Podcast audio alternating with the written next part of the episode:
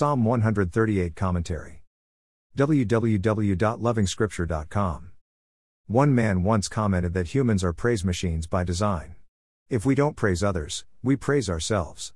We praise things, skills, inventions, ideas, or events, past or present.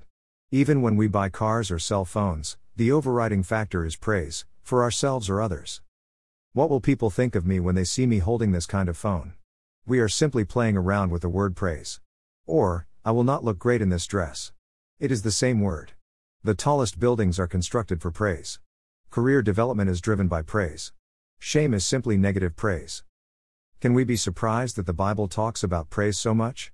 Some believers feel the sole purpose for man's existence is praise. Praising God, to be specific. They are not fools. David will praise the Lord with all his heart. No lip service for social media, only serious business. David is living in a world of countless gods. They are responsible for all sorts of things such as weather, fertility, and good fortune. In fact, just about any natural element had its own god. David elevates the Lord God above all these gods. Nothing has changed. Money is still an important god among many others. The stomach is another, representing all sorts of appetites. They can easily take the place of God in the saint's life.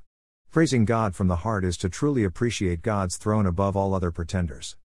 David bows down in worship towards God's physical symbol, the temple.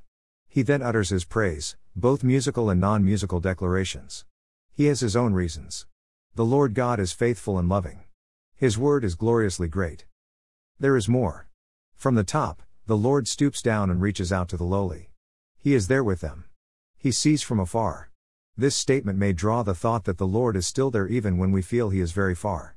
He knows it. He is in charge. He preserves the saint's life.